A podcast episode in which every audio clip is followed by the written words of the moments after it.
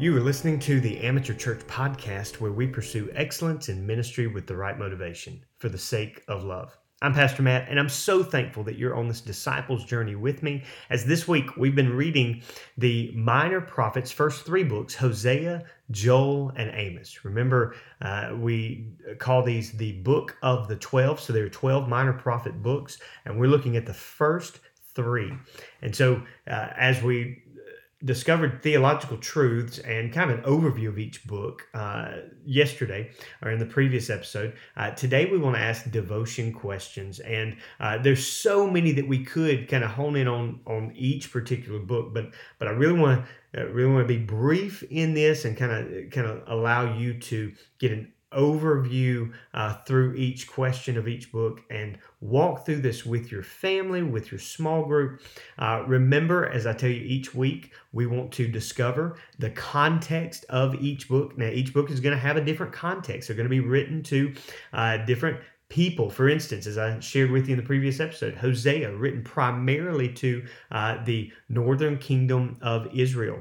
Joel, written to the southern kingdom. So we see even a difference in audience there, but they still apply to other nations. We're going to see how the culture impacts the text, and the text impacts the culture in that day. Phrases that are used that the culture would be very familiar with, especially the phrase "day of the Lord," and then ultimately, how does this passage point us to Christ? And I want you to see each and every episode as we look at a different part of Scripture that everything points to Jesus Christ, Him crucified, buried, resurrected for our salvation. So let's jump right into our questions. I've got four major questions, but some sub-questions in those. So question number one, how must Hosea have felt concerning the command to marry Gomer? I want you to think about this.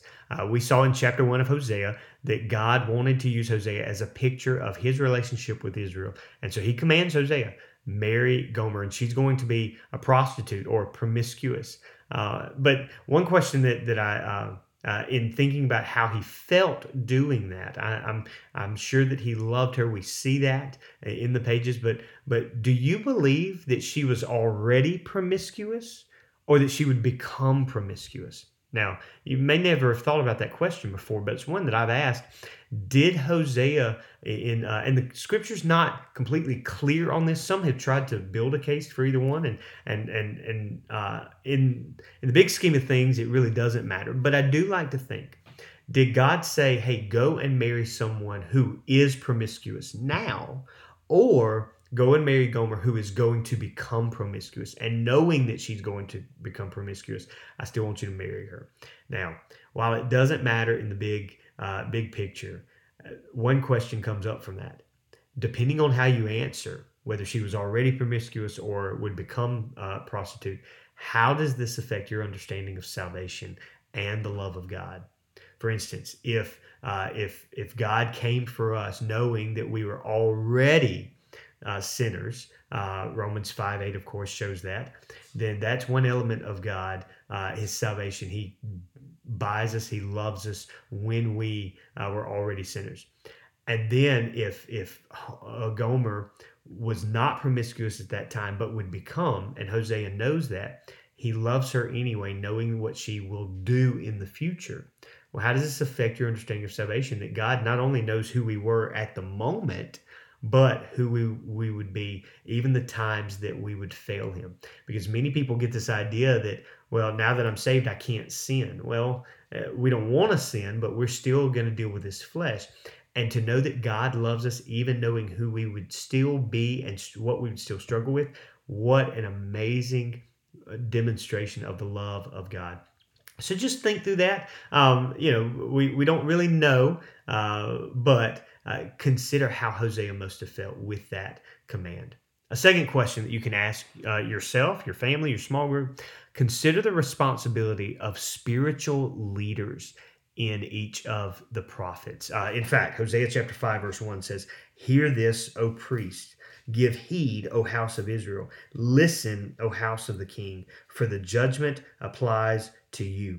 For you have been a snare at Mizpah and a net spread out on Tabor. So Hosea comes against these leaders. But listen to Joel, chapter 1, verse 13. Joel says, "Gird yourselves with sackcloth and lament, O priest. Wail, O ministers of the altar. Come spend the night in sackcloth, O ministers of my God." And then even when you get into Amos, Amos cries out.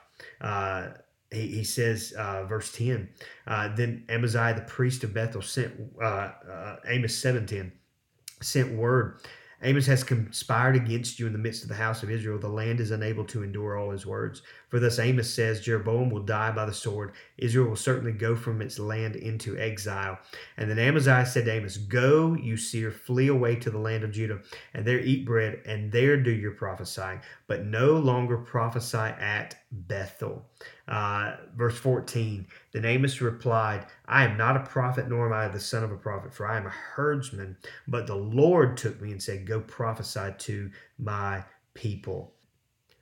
We have all throughout Hosea, Joel, and Amos this indictment against those prophets who were just tickling the people's ears and even going so far to reject God, rebel against what he had told them to prophesy.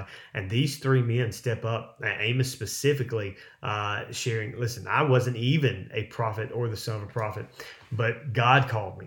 And so when you think about that, consider the responsibility of spiritual leaders, and then understand that we are called to lead as priests, a royal priesthood. We are called to lead, even in a prophetic role, to speak on behalf of God.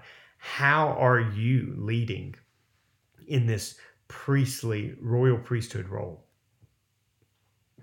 So I want you to take an inventory and evaluation of what you need to do better in. And remember, God doesn't call us to do better. God calls us to be alive in Christ. But he does set a standard that we want to strive for. We are running our race. So think about it. Talk with your small group and family about how you each can be more disciplined to follow God. A third question. In the book of Joel, the phrase day of the Lord is used many times. What do you actually believe is the day of the Lord? Is it a time specifically between the Old and New Testament that came for the Israelites? Many people believe that.